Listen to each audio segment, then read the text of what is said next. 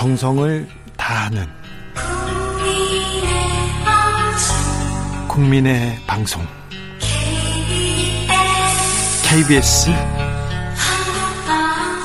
주진우 라이브. 그냥 그렇다고요.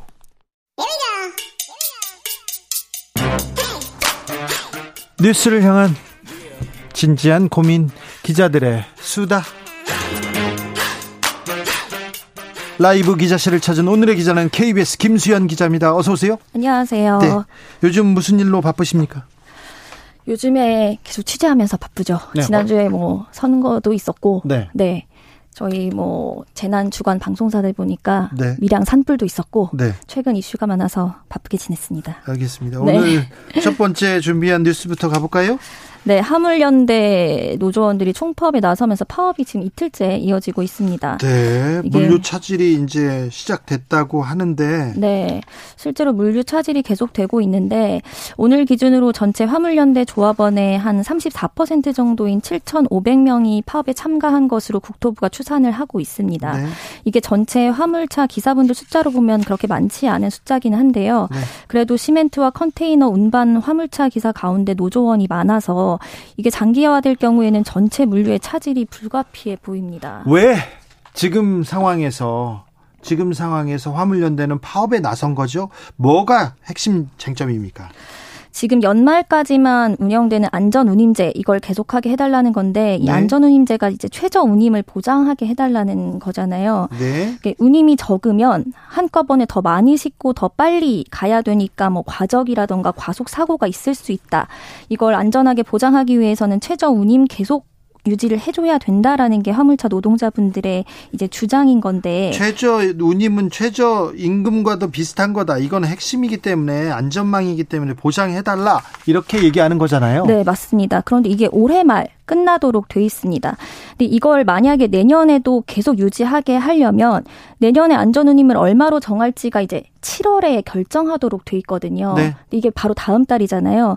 그러니까 화물연대가 지금 파업을 하면서 안전운임제 계속해달라 그리고 더 나아가서 내년 안전운임 논의도 빨리 시작해달라고 촉구하고 있는 겁니다. 그럼 정부하고 좀 사장님들이 모여서 모여가지고 이거 빨리 좀 합의를 하면 돌파구가 보일 수도 있을 것 같은데요. 그러면 좋은데 간단치가 않은 문제입니다. 경영계 입장은 한마디로 이제 안전운임제 그만하자 이런 입장이거든요. 물류비 부담이 너무 커져서 수출 경쟁력이 떨어진다는 게 그 이유고요. 그래서 이 노동계와 경영계 주장이 모두 현재까지는 평행선을 달리고 있는 입장입니다. 정부가 중재해야죠. 네, 정부가 나서서 중재를 해야 되는데 정부는 또 이걸 국회에 공을 돌리고 있습니다. 그런데 지금 국회 상황도 녹록치가 않잖아요. 원구성이 안 돼서 예. 이걸 논의할 수가 없는 상황입니다. 화물연대가 사실 지난해에도 똑같은 이유로 파업을 한 적이 있었거든요. 그래서 정부가 좀 더 일찍 논의를 시작했어야 되는 게 아닌가 그렇죠. 이런 비판이 나오고 그런데 있습니다. 그런데 지금 상황을 보면 우선순위에서 밀려 있고요. 이거 파업 장기화 될 수도 있을 것 같은데요. 네, 그럴 가능성을 아직까지는 배제할 수가 없습니다. 국토부가 화물 연대 측에 일단 업무에 복귀를 해달라, 그리고 논의를 위한 협의체에 참여해달라고 요청을 했습니다. 그런데 화물 연대는 뭐 정치권이든 정부든 어느 쪽에서든 제도를 계속 유지하겠다는 약속 또는 논의가 있어야지만 복귀하겠다는 입장입니다. 그래서 앞으로의 좀 진전 상황을 조금 더 지켜봐야 할 것 같습니다. 아, 대화는 해야죠. 빨리 나서서 좀 봉합해야 될 텐데. 아, 네, 정부가 좀 빨리 좀 움직여야 될 것 같습니다. 안 그러면 네. 어, 막 길어질 것 같아요. 그래서 좀 걱정이 됩니다. 그리고 계속해서 노동자들 잡아간다는데 많이 잡혀갔다는데 이 부분도 강경 대응이 꼭 이렇게 능산지 어쨌건 불법은 안 됩니다만 빨리 이 파업을 끝내도록 노력은 해야 될 것 같습니다. 다음 뉴스로 가볼까요? 네, 최근에 런치플레이션이란 말까지 등장을 했습니다. 점심값이 그렇게 올라갔다면서요? 네, 맞습니다. 이제 직장인들 점심값 부담이 너무너무 올랐다는 건데 설렁탕, 곰탕 만, 왜, 만 오천 원막 해요. 네. 오늘 네. 점심 뭐 드셨어요? 저는 오늘 점심은 만두. 만두랑 우육면을 먹었는데 네. 이것도 만만치가 않더라고요. 그래요?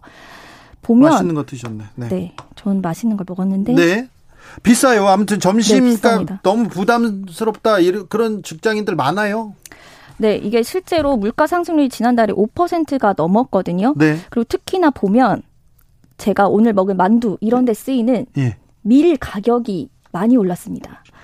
이 밀 가격이 최근에 국제 곡물값이 오르면서 덩달아 오르니까 이 원재료가 상승으로 밀가루를 쓰는 이런 종류들의 음식들 가격도 같이 오른 건데요. 아니 그런데 원자재 가격이 10, 원 20원 오르면 100원씩 막 오르잖아요. 원자재 값이 조금 오르면 막 오르잖아요. 그래서 지금 짜장면 값, 칼국수 값 다 올랐어요. 네, 그런 측면도 있긴 한데 실제로 원자재 값이 작년보다 많이 오르기는 했습니다. 많이 올랐어요? 네. 이게 밀이 우리나라에서 쌀 다음으로 많이 소비가 되는 곡물이거든요. 점점 많이 또 소비되죠. 네. 그래서 지난해 역대 최고치를 찍었는데 쌀이 점점 소비량이 줄어드는 줄죠. 것과는 네, 반대되는 모습입니다. 네. 그런데 이 밀가루 소비량 99%가 수입입니다. 그렇죠. 밀 농사 별로 안 짓죠. 네. 그래서 이 99%가 수입인데 수입 밀 가격이 최근에 1년 동안 60% 정도나 뛰었다고 합니다. 60%나 뛰었어요? 네. 많이 뛰었네요. 네, 그래서 아까 말씀드린 것처럼 밀가루 주로 쓰는 음식 가격이 오를 수밖에 없고요. 그리고 국내에는 한 3개월 정도 분량이 미리 비축돼 있다고 하는데 그러면 2, 3개월 있다가 폭등할 가능성이 있네요. 그렇죠. 8월 이후부터는 또 대대적인 가격 인상이 있는 거 아니냐 이런 우려가 나오고 있습니다. 전쟁 때문에 큰 영향을 받고 있을 텐데 왜 이렇게 국제 곡물값이 어, 영향을 크게 받는 거죠? 우리나라 곡물 자급률이 너무 낮기 때문인데요. 그렇죠. 네, 2020년 기준으로 20%를 간신히 넘어서는 수준이었는데 이것도 쌀을 제외하면 3% 정도에 불과하다고 합니다. 네. 이런 곡물 파동 있을 때마다 식량 자급률 높이겠다고는 하는데 점점 더 안 좋아지고 있는 상황입니다. 맞습니다. 이게 뭐 농자 천하지 대본 얘기도 나오고 농업이 근간이다 말은 했는데 20년 전부터 얘기가 나왔는데 네. 우리 식량 작업률 너무 취약 하다 얘기했는데 정부가 대책을 세워야 될 것 같아요. 이제 이 정도 1, 2% 3%에 불과한 어, 자금률 가지고는 이 바깥에서 외부적 영향, 외부의 작은 입김에 엄청난 영향을 받을 것 같아서 정부가 좀 나서야 될 것 같습니다. 네, 새 정부도 좀 고민이 클 텐데 그래서 정부가 국정과제에 식량 안보를 넣어놓고 관련 예산을 별도로 분류하기는 했습니다. 그런데 내용을 보면 대부분 재해 대비나 이런 것들에 관련된 내용이 많고 밀 같은 곡물 자급률을 높이기 위한 예산은 한 200억 원 정도에 불과합니다. 그래서 이 곡물 자급률 자체를 일본처럼 법제화해야 되는 거 아니냐 이런 지적도 나오고 일본은 있습니다. 일본은 법으로 만들었어요, 아예? 네, 그래서 일본 같은 경우에는 저희처럼 밀 자급률이 굉장히 낮았는데 네. 이걸 10% 이상으로 끌어올렸다고 하더라고요. 식량 안보 계속 얘기하는데 농업 정책 이번 대선에서 농업 정책은 여나 야나 누구도 없, 별로 없었어요. 농부가 별로 없으니까 거기가 표가 안 되니까 그런 정책이 없었는데 이건 우리 근간을 근간을 떠받치는 그런 산업이기 때문에 고민이 필요합니다. 1719님, 저는 요즘 도시락 싸서 다녀요. 도시락 싸는 것도 재료비가 만만치 않아요. 그러면 집에서 해 먹는 게 나아요. 그렇게 하는데 또 해먹는 것도 비싸요. 이런 사람들이 많아서 특별히 외국 선진국은 바깥에서 외식하는 거는 굉장히 비싼데 근데 슈퍼마켓이나 고기나 뭐 곡물은 싸게 사서 먹어서 집에서 뭐 집에서는 그럼 싸게 이렇게 만들어 먹을 수도 있는데 우리나라는 그것도 아닌 것 같아서 걱정입니다. 하이드님은 밥상 물가가 고소득층과 저소득층에 주는 충격은 다르죠. 그러면 저소득층 어려운 사람만 더 어렵습니다. 더 힘들고요. 먼저 힘들고요. 네. 이런 것도 좀 살펴주십시오. 다음 뉴스는요. 네, 그 곧 개방하는 용산공원 네. 시범 개방하는 용산공원이 그렇다면서요? 합니다. 네. 10일 동안 이렇게 시범 개방한다면서요? 네. 조금 전에 그 용산구청장 당선인께서도 말씀을 하셨는데 네. 열흘 정도 개방을 하고요. 지난번에 한번 열겠다고 했다가 하루 만에 취소한 적이 있었거든요. 예. 이게 그때 당시에는 화장실이나 뭐 그늘막 편의시설이 부족하다는 이유로 미뤄왔는데 네. 이번에는 대형 그늘막과 벤치 설치했다. 또 푸드트럭도 들여서 음식료 즐길 수 있게 하겠다. 이렇게 밝혔습니다. 그런데 여기 환경 문제, 토양 오염 문제 계속 논란되고 있거든요. 환경단체 지적하는데 괜찮습니까? 네, 맞습니다. 국토부도 이런 논란을 인식해서 흙이 노출된 부분은 잔디로 덮었고 또 시멘트 조각 같은 장애물을 제거했다. 이렇게 설명을 하고 있고요. 지금 오염물을 계속 버려서 그런 거죠, 여기에서. 미군이. 그건 좀 확인을 해봐야 하지만 그럴 걸로 추정은 되고 있습니다. 왜냐하면 지하수까지 오염이 돼 있는 상황이기 때문에 아 오염물 자기 땅 아니라고 거기에다 버리면 어떻게 합니까? 그래서 지금 국토부에서도 이번에 개방을 하면서 네. 최대 2시간까지만 머물도록 하겠다 이렇게 얘기를 했거든요. 아, 그 공원인데 거기 가면 위험해요. 거기에서 오래 머물면 안 돼요. 두 시간만 있어야 이게 뭡니까 이게 환경 문제 이거 개선해놓고 말해야죠. 그렇죠. 그래서 어쨌든 정부에서도 좀 이걸 위험한 걸 자인한 게 아니냐 이런 생각이 드는데 네. 실제로 환경부가 조사를 하긴 했거든요. 네. 이게 공원으로 조성 조성하겠다는 곳이 주한미군이 뭐 학교나 숙소 운동장으로 쓰던 땅인데 자기네 아이들 학교를 이런 데다 썼어요. 네. 그래서 이 조사를 거기다 뭘 버리고 오염물 비율을 해보니까 네. 한 82% 정도가 기준치를 초과하는 오염물질이 검출이 됐는데요. 네. 이 물질들도 보면 뭐 1급 발암 물질인 다이옥신, 네. 벤조피렌 이런 물질들이 나오기도 했습니다. 네. 근데 이거를 개방을 하면서 국토부는 본인들이 자체 용역으로 조사를 해서 앞서 말씀드린 것처럼 2시간까지는 괜찮다. 이런 결론을 내린 건데 기자들이 그럼 그 자료를 내놔봐라라고 하니까 그건 지금 공개할 수가 없다라고 하고요. 예. 그리고 이 두 시간 동안 괜찮다는 결과를 낸 용역도 일부 부지에 대해서만 조사를 한 거지 나머지 부지에 대해서는 아직까지 진행 중이라고 얘기를 하고 있습니다. 아직 열대가 되지 않은 것 같은데요. 그러니까 저도 도대체 왜 여는 걸까? 네. 이게 굉장히 궁금한데 국토부는 용산 기지가 대통령실 이전과 함께 열린 공간으로 전환되는 게 의미가 있다. 이렇게 계속 설명을 알겠습니다. 하고 있습니다. 뭐 용산 기지, 뭐 용산 공원 개방도 다 좋고 뭐 열린 공간으로 대통령실 이전과 함께 국민과 함께 함께 간다 다 좋은데 이런 건 좀 꼼꼼하게 좀 따지고 국민 건강 먼저 생각해 주시고 해도 됩니다. 좀 천천히 해도 되니까 왜 이렇게 서두르시는데요? 왜 이렇게 서두르는지 천천히 가도 됩니다. 다 국민들이 이해하는데 왜 그러시는지. 네. 기자들의 수다 KBS 김수현 기자 함께했습니다. 감사합니다. 감사합니다. 교통정보센터 다녀올게요. 정현정 씨.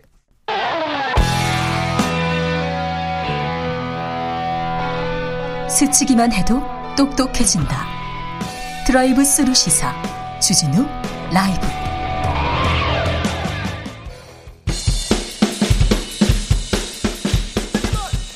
틱탁 틱탁 틱탁 현란한 입담의 환상 드리블 오늘 이 뉴스를 주목하라 이슈 티키타카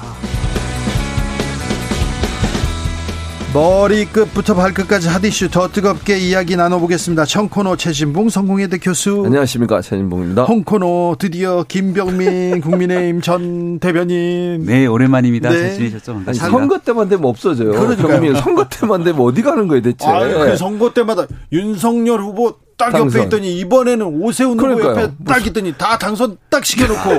네. 그리고 돌아와. 선거가 없습니다 이제. 네. 아니 김병민은 선거 때마다 선거 전문가입니까? 그러게요. 어? 그런데 왜? 네.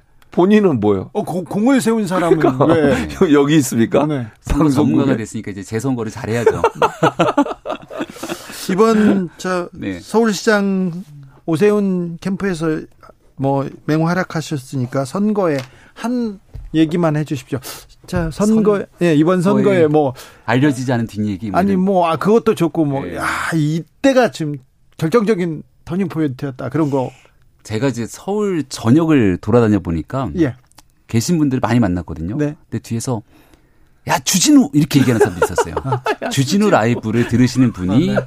아, 그래서 결정적으로 주진우 라이브 많이 듣는다. 아, 아니, 진짜로 가면은 현장에서 아 주진우 이렇게 부르시는 분이 계셨는데, 아, 네 앞으로 이 프로를 아 주진우 이렇게 어, 열심히 나와야겠다 이런 어, 생각 어, 다시 김, 김병민 대변인은 네. 환영, 환영합니다. 네. 네. 교수님, 예. 교수님 뭐 지방선거 어떻게 네. 보셨습니까? 한마디로 아, 정리하고 하시죠. 한마디로 정리하면 구두 싸움에서 이길 수 없는 싸움을 민주당이 싸운 거죠. 네. 뭐 그러니까 참패할 수밖에 없는 구도였다는 거. 그리고 이제 그것도 문제지만 민주당 네. 내에 어, 자중 질환 이런 네. 부분들 때문에 논란이 많았고 그런 부분들이 결국 국민적 심판을 받았다 이렇게 보여져요. 그래서 국민의 대신 국민의힘을 자만하면 안 돼요. 왜냐하면 민주당의 어떤 실책들이 국민의힘에 일정 부분 도움을 준 부분이 있어요. 그래서 저는 양쪽 다에게 어, 국민들이 경고의 메시지를 던졌다 이렇게 보여집니다. 국민의 국민은 무섭습니다. 네. 네. 그렇죠. 이제 이재명 의원께서 김포공항 이전 공약 약속을 지키기 위해서 불철주야 노력하는 일이 남아 있지 않는가 뭐 이런 생각도 들고요. 네. 알겠습니다. 갑자기 네. 또 이재명을 왜 아무튼 선거도 중요한데 선거 이후에 어떻게 어. 어떻게 지느냐 그리고 어떻게 그 다음에 그 문제를 해결하느냐가 음. 지금 숙제로 남았습니다. 오세훈 시장은 TBS 어떻게 하신답니까? 교육방송으로 개편하겠다 이런 얘기를 했죠. 교육방송, 교통방송을 교육방송 한자만 바꾸면 된다. 차에서 둘이 얘기를 많이 했는데요. 네. 근데 이 교통방송이 애당초 처음 만들어질 때는 우리가 차도 이동하면서 교통방송을 통한 교통정보를 듣지만 그렇죠. 지금은 사실상 어플리케이션을 통해서 거의 모든 교통정보를 실시간으로 다 듣고 있지 않습니까? 그래서 이 교통방송이 가져야 되는 본연의 기능들이 좀 퇴색됐기 때문에 이걸 이제 한 단계 더 업그레이드 시켜서 시민을 위한 방송으로 거듭나자는 아주 좋은 얘기를 한 거고요. 지금 있는 교통방송 본연의 기능을 일부 시사 프로그램에서 좀 정치 편향적으로 잘 못하고 있다는 평가들이 많기 때문에 이런 내용들에 또 서울시 한 기동도 빼놓지 않고 모든 동이 오세훈 서울시장 후보를 뽑아주면서 이런 의지에도 힘을 실어준 것이 아닌가 생각합니다. 김어준 방송 없애려고 그런 건 아닌가요? 아, 그럴 리가 있겠습니까? 그런 건 아니죠. 네. 저를 특별히 미워하고 그러진 않죠. 뭐 그런 어, 전혀 그렇지는 않, 전혀 그렇지 않아요. 좀 옛날에 앙금 그런 걸 사가지고 안 좋은 예, 악연이 있으신가요? 네, 아니 아니요. 저는 없어요. 근데 누구나 비판했기 때문에 그걸 또 꽁 하시고 그러면 어, 저하고 최진무 교수는 굉장히 좀 걱정하고 아, 있습니다. 그러니까요. 네. 아, 근데 저는 뭐 개인적으로 교육 방송을 왜 만드는 거예요? 그말 좀 생각을 저를 좀 불러서 조언을 좀 들으라 그러세요. 교육자죠. 네, 네. 어. 그건 전문가로서 제가 방송인 아니고 교육자입니다. 오세훈 시장을 만나서 말씀을 좀 드리고 싶어요. 그러니까 예를 들면 이럴 수는 있어요. 그 지금 현재 아까 말씀하신 교통방송이라는 이름이 붙어 있긴 한데 미디어 재단으로 바뀌면서 방송 내용에 정보 시사도 들어가게 돼 있어요. 그러니까 거기에 교육 내용을 포함시킬 수는 있지만 완전히 교, 지금 현재 TBS를 교육 방송화한다. 이건 저는 개인적으로 타당하지 않다고 보고요. 예를 들면 교육적 요소를 집어넣어서 한 프로그램에 몇몇 프로그램에 교육적 요소가 들어갈 수는 있다고 봅니다. 근데 이건 완전히 교육 방송을 하겠다는 것은 의도가 있다고 보여져요. 아까 말씀하신 것처럼 특정 방송인들을 이제 본인이 뭐 예를 들면 좀 이렇게 어 본인에게 비판적인 입장을 보였던 방송인들을 좀 쫓아내려고 하는 거 아니냐 이런 비판이 있을 수 있으니까 네. 그러면 본인도 대선까지 꿈꾸고 있는 있으신 것 같은데 그렇게 되면 안 좋지 않겠어요? 좀 네. 주의할 필요가 있다는 생각이 들어요. 근데 마음 먹고 음. 얼마든지 방송을 장악하려고 하면 음.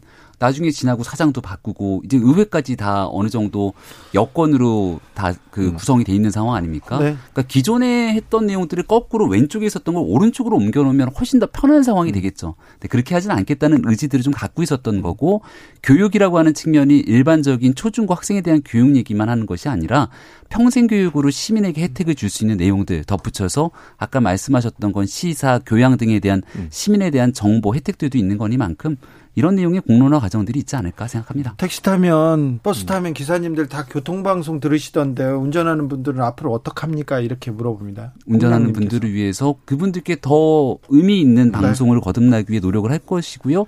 제가 택시 기사님들 이렇게 쭉 보면은 그모 프로그램 진행하시는 분의 편향적인 얘기들에 대해서 언제까지 이거 들어야 되냐 얘기하시는 분들도 상당하다는 말씀드립니다. 자 넘어가 보겠습니다. 지방선거 끝나고 여야 모두 혁신을 외치고 있는데요. 아, 민주당의 혁신 어떻게 보고 계십니까? 먼저 김병민이 얘기합니다. 혁신을 하고 있나요? 굉장히 어려운 길을 걷고 있어서 사실 근데 저는 지켜보면서 남일 같지 않아서 좀 마음 아프게 보고 있습니다. 남일 같지 않다니요? 저희가 한 몇 년 동안 꽤 오랜 시간 이런 일들이 겪었잖아요. 이제 끝이겠거니 바닥이겠거니 생각하면 지하실이 있고 밑으로 계속 내려갈 수밖에 없었던 시간이 있었고요. 2017년 대선 끝나고 나서 끝이겠거니 하니까 18년 지선에선 더 밑으로 내려갔고 2020년 총선에선 정말 한번 해볼 수 있겠거니 했는데 그렇지 않았잖아요. 그러니까 지금 말로만 혁신을 외치고 있지만 정작 중요한 건 책임져야 될 사람은 아무도 책임지고 있지 않기 때문에 그 스스로 책임을 못 지면 결국 유권자들을 통해서 책임을 지어지게 되는 상황이 오더라라는 게 지난 저희 당의 모습을 통해서 민주당께 드리고 싶은 조언입니다. 저진봉 어, 일단 지금 이번에 이제 출범한 혁신 비대위는 이제 당 혁신보다는 당 전당대회 준비에 좀 몰두할 수밖에 없을 것 같아요. 시기적으로 2개월밖에 시간이 없기 때문에 그래서 혁신위원회라는 이름을 붙였지만 당의 혁신을 주도적으로 하기에는 여러 가지 제한점이 많습니다. 그래서 제가 볼 때는 아마 그 전당대 준비가 중점적인 역할이 될 것 같아요. 네. 그래서 결국 혁신은 새로운 당 대표나 지도부가 들어선 이후에 그리고 본격적으로 이루어질 겁니다. 왜냐하면 혁신이라고 하는 게 하루 아침에 이루어지기도 어려워요. 두 달 만에 혁신하기도 어려운 것이고요. 장기적 관점에서 혁신을 어떻게 할지를 아마 새로운 지도부가 할 수 있을 것 같고 이번에 들어선 비대위 우상호 비대위원장을 포함해서요. 이 비대위는 전당대회가 여러 가지 지금 논란 이 될 소지들이 많은데 그런 부분들을 잘 넘어서서 무사히 잘 맞춰질 수 있도록 그래서 새로운 지도부가 들어서는데 도움을 주는 관리형 비대위 역할을 하지 않을까 생각을 합니다. 두 달이면 혁신하기 충분한 시간이죠. 안 됩니다. 왜냐하면 제가 국민의힘의 비상대책위원을 하면서 딱 두 달이 걸렸습니다. 그러니까 당을 완전히 바꿔내는 정강 정책을 바꾸는 데 딱 두 달이 걸렸는데 우상호 의원이 얘기했던 거 제가 기사를 보니까 민주당의 색깔은 유지한다는 얘기를 하더라고요. 뭐 정체성을 가져가는 건 좋습니다만 국민들이 보기에 좀 확 바꿨으면 좋겠다는 거 안 하겠다고 선언한 거거든요. 그래서 비대위 앞에 혁신자는 좀 빼시는 게 맞는 것 같아요. 그러니까 혁신의 역할은 아마 안 하실 것 같아요. 제 생각은. 그러니까 말씀하신 건 두 달에 할 수도 있다고 얘기하셨는데 전당대 준비할 일은 누울 세팅부터 여러 가지 일들이 많, 많고요. 그 전에 다른 얘기를 하다 보면 전당대 자체가 못할 수 있는 상황까지 갈 수도 있어요. 그럼 더 큰 혼란에 빠질 수 있으니까 1차적으로 필요한 건 8월에 예정되어 있는 전당대회를 잘 마치고 그 이후에 어, 어, 새로운 지도부가 혁신을 주도적으로 해야 된다고 생각합니다. 그런데요, 국민의힘은 어떻습니까? 국민의힘은 선거에서 이겼는데 이겨서 지금 뭐 음, 표정 관리하면 되는 줄 알았는데 이준석, 정진석, 양석 대전이라고 나왔습니다. 네. 근데 말도 거칠고요. 네, 육모방망이도 나오고. 예, 이거 네. 뭡니까? 개 소리까지 나왔어요. 아, 예. 근데 이준석 대표는 이제 우크라이나에서 그 역할하기 위해 간 것 아닙니까? 그래서 이제 국내 역할을 우크라이나에서 방문을 하고 거기에서 이제 현지 상황들을 좀 둘러본 다음에 우리 국내에서 꼭 필요한 일이 있으면 내용들을 점검해서 대통령께 보고하겠다 이렇게 간 거잖아요. 근데 좀 과하게 국내 뉴스를 많이 보는 것 같다는 생각이 좀 들어요. 그냥 네. 국내에서 뉴스가 나오면 바로 SNS 반박을 하게 되는 네. 모습이 나오니까 즉각 사격하고 있습니다. 그 자연스레 우크라이나에 많은 관심을 갖고 갔는데 너무 국내 정치에 관심 있는 건 아니야 이렇게 나올 수밖에 없는 거거든요. 그러니까 우크라이나에 대한 관심은 이 대표가 지난날 우크라이나 전쟁이 막 발발했던 때부터 있었기 때문에 그걸 갖고 뭐라고 얘기하고 싶지는 않습니다만 지금 나오게 되는 갈등들이 촉발되는 양상을 보면 당내로부터 비판받을 소지들이 분명히 존재를 합니다. 저는 민주당은 지금 혁신해야 될 타이밍에 혁신하지 않고 있고요. 국민의힘은 일을 해야 될 시간에 혁신을 얘기하고 있는 게 문제라고 생각을 합니다. 왜냐하면 대통령 선거 3월 9일 선거 이후를 5월에 취임을 합니다. 근데 취임하자마자 민주당의 발목 잡기 등에 대한 언급들이 나오면서 지선을 치러요. 근데 지선을 통해서 국민들이 어, 주신 그 선택은 결국 국민의, 국민의힘이 일할 기회를 준 거거든요. 네.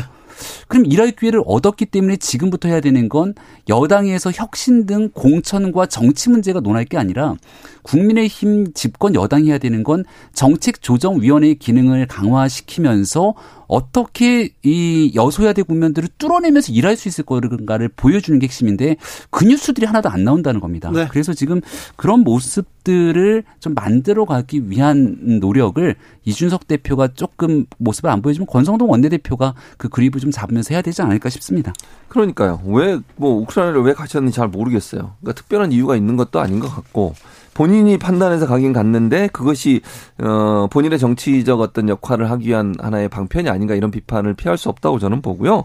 또 하나는 공천 얘기를 꺼낸 것도 저는 뜬금없다는 생각이 들어요. 지금 상황에서 본인이 예를 들면 당 대표 임기가 끝난 뒤에 새로운 당 대표가 공천을 하게 될 텐데 지금 공천 문제를 자기가 룰을 세팅하고 어떤 형태로 할지를 정해놓는다고 하면 본인이 공천에 일정 부분 영향을 미치겠다는 것으로밖에 안 보이는 거 아니겠어요? 그러면 뭐 모르겠습니다만 본인이 대권까지 꿈을 꾸고 있다고 하면 그런 정지 작업을 하고 있는 게 아니냐 이런 비판을 받을 수밖에 없기 때문에 본인의 정치적 이유와 목적 때문에 일정 부분 당을 이용하고 있는 거 아니냐 이런 비판을 피하기 어려울 것 같습니다. 이 갈등이 계속되면서 아 국민들은 아 정치인들은 국민 민생 이런 얘기를 했는데 결국은 당권, 공천권 이게 중요하구나 이렇게 생각할 수밖에 없어요.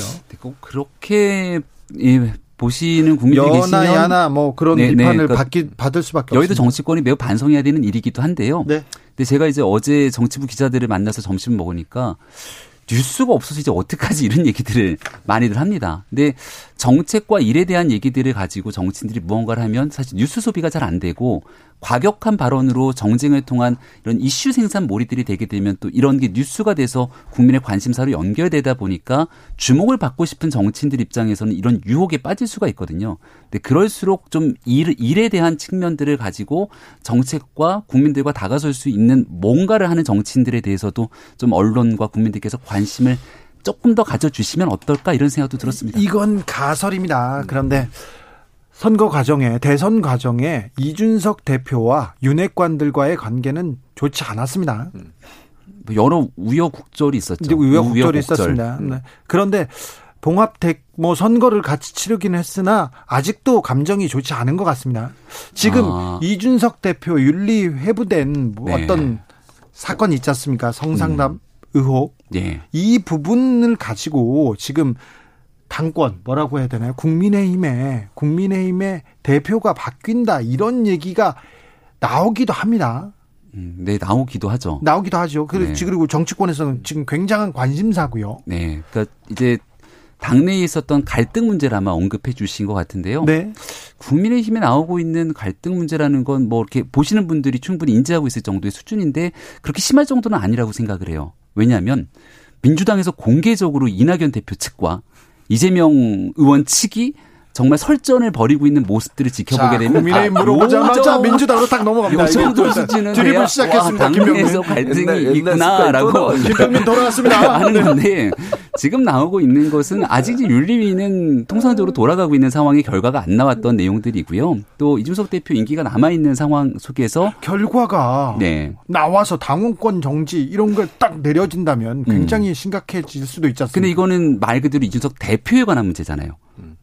당권을 두고 다투고 있는 세력 간의 갈등이라기보다는 네. 이준석 대표 개인에게 해당되는 내용을 두고 이제 나머지는 가정과 추론을 하게 되는 건데 명확하게 이재명 의원 측과 이낙연 대표 측이 맞붙고 있는 내용은 책임론을 두고 아. 세력 다툼이 시작되고 있는 거거든요. 아. 그러니까 이 정도는 돼야 아 공천과 다음번 전당대회 그리고 그 이후에 총선 이후에 대선까지 누구 있는 세력 다툼이 시작되는구나라고 볼 수 있는 거라 아직 저희는 조금 아, 여유가 있지 않을까 싶습니다. 역시 김병민 김병민 옛날 버릇 나오셨어요. 네. 근데 어쨌든 저는 이준석 대표 문제가 개인의 문제라고 말씀하셨는데 만약에요. 만약에 주진우 우리 앵커가 얘기했던 것처럼 다음권 정리 이런 게 나오게 되면 이준석 대표는 분명히 윤핵관을 향해서 공격할 겁니다. 가만히 있지 않을 거예요. 지금 뭐 나선 네. 것 같아요, 벌써. 그러니까요. 그렇게 되면 아무리 개인의 문제를 하더라도 이거는 정말 당내 갈등으로 충분히 비화될 수 있어요. 왜냐하면 이준석 대표 입장에서는 억울하다고 얘기할 거고요. 자기를 찍어내서 쫓아내려는 세력과 무리가 있다. 이러면서 공격을 할 거예요. 만약 그 결과가 나온다고 하면 뭐 어떤 경우가 나올지 아무도 모르니까 지금은 단정적으로 얘기할 수 없지만요. 이준석 대표 스타일로 봐서 정치적 행보를 지금까지 해온 걸 보면 그냥 조용히 있지 않을까. 이준석 대표 주변에서는 그런 얘기 합니다. 그러니까요. 그러면 이게 정말 원하지 않더라도 당이 큰 소용돌이 속에 빠질 수 있고 어쨌든 대표 개인의 문제라 하더라도 이게 그 대, 지금 현재 대표가 갖고 있는 정치적 어떤 스타일이나 성향을 본다고 하면 충분히 그걸 큰 이슈화해서 본인에게 유리한 여론을 만들기 위한 도구로 활용할 가능성은 충분히 있다고 보입니다. 네. 이게 그 결국 윤리에 관한 문제는 음. 개인 신상에 관한 건데 음. 이런 일들을 통해서 정치적으로 브레이크를 걸려면 공정성과 형평성이 담보돼야 되거든요. 네. 그 대표적인 케이스가 얼마 전 김기현 전 원내대표에 대해서 30일 정지를 내렸다가 헌재에서 이 부분을 좀 틀지 않았습니까? 근데 그거 딱 지켜보면서 많은 국민들이 윤미향 의원은 왜 가만히 있고 이상직 의원은 왜 가만히 있고 아니 김병민 대변인 여기서 윤미향이 왜 나옵니까? 이렇게 생각하니까 사람들이 받아들여지기가 좀 쉽지가 않은 거거든요. 이거는 너무하잖아요. 그래서 이준석 대표의 윤리 문제가 이게 정치적으로 비화되지 않기 위해서 그 도덕적 기준은 아마 어, 당 내부에서도 굳건하게 세우는 형평성을 그러니까 좀 마련하는 일들이 뒤따를 거다. 김병민 대변인 윤핵관 중에 한 분이시니까 저는 네. 이제 준비하시라고 말씀을 드리는 거예요. 혹시나 윤석 대표가 정말로 그런 어떤 스탠스를 취해서 나오게 되면 정말 이거는 조금 그 윤, 윤석열 정부에 상당히 큰 부담으로 작용할 수 있어요. 네. 만약의 경우에 윤리에서 정말 그런 결과가 나와서 이준석 대표가 더 이상 대표로 접근을 못하게 됐을 때 과연 조용히 물러날 거냐? 저는 그렇게 보이지 않아요. 뭔가 큰 문제가 발생할 수도 있다. 윤석열의 마이웨이 계속 음. 검찰 검찰 검찰 이 부분은 뭐라고 얘기하고 싶습니까? 김병민. 아, 인사 문제를 네. 말씀하시는 거죠. 그러니까 과거의 민주당의 2017년도 인사를 보면 또 민주당이죠. 아니 그 당시 이제 청와대 인선들 중에 전대협을 그대로 옮겨 놓은 것 같다 이렇게 얘기하시는 분들이 많았어요. 다 총학생회장, 부총학생장 출신이어서 나도 저기 갔으면 청와대에 갔겠다. 저는 경희대 총학생회장 출신인데 네. 전대협은 아닙니다만.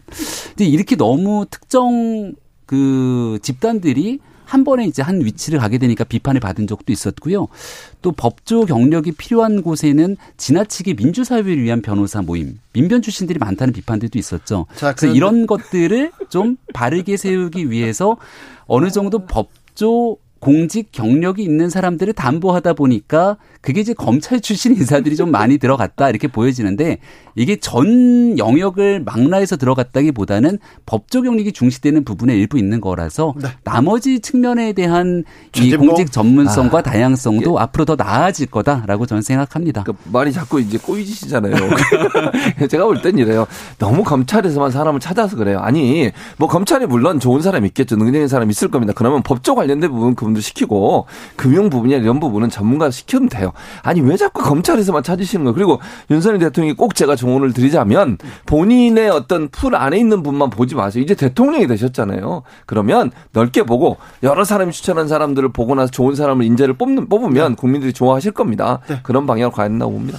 본인의 풀 안에 있는 음. 김병민은 그러니까 왜 안 가고 여기 네. 있는지 모르겠어요. 자 이슈 티키타카 김병민 최진봉 최진봉 김병민 두분 감사합니다. 감사합니다. 네, 아유, 김병민이 오니까 좋아요. 네, 자, 주진우 라이브 여기서 인사드립니다. 돌발 퀴즈의 정답은 미세 플라스틱이었습니다. 미세 플라스틱 줄여야 될 텐데, 아우, 어떻게 뭐라도 해야 될 텐데, 항상 고민됩니다. 저는 내일 오후 5시 5분에 돌아옵니다. 지금까지 주진우였습니다.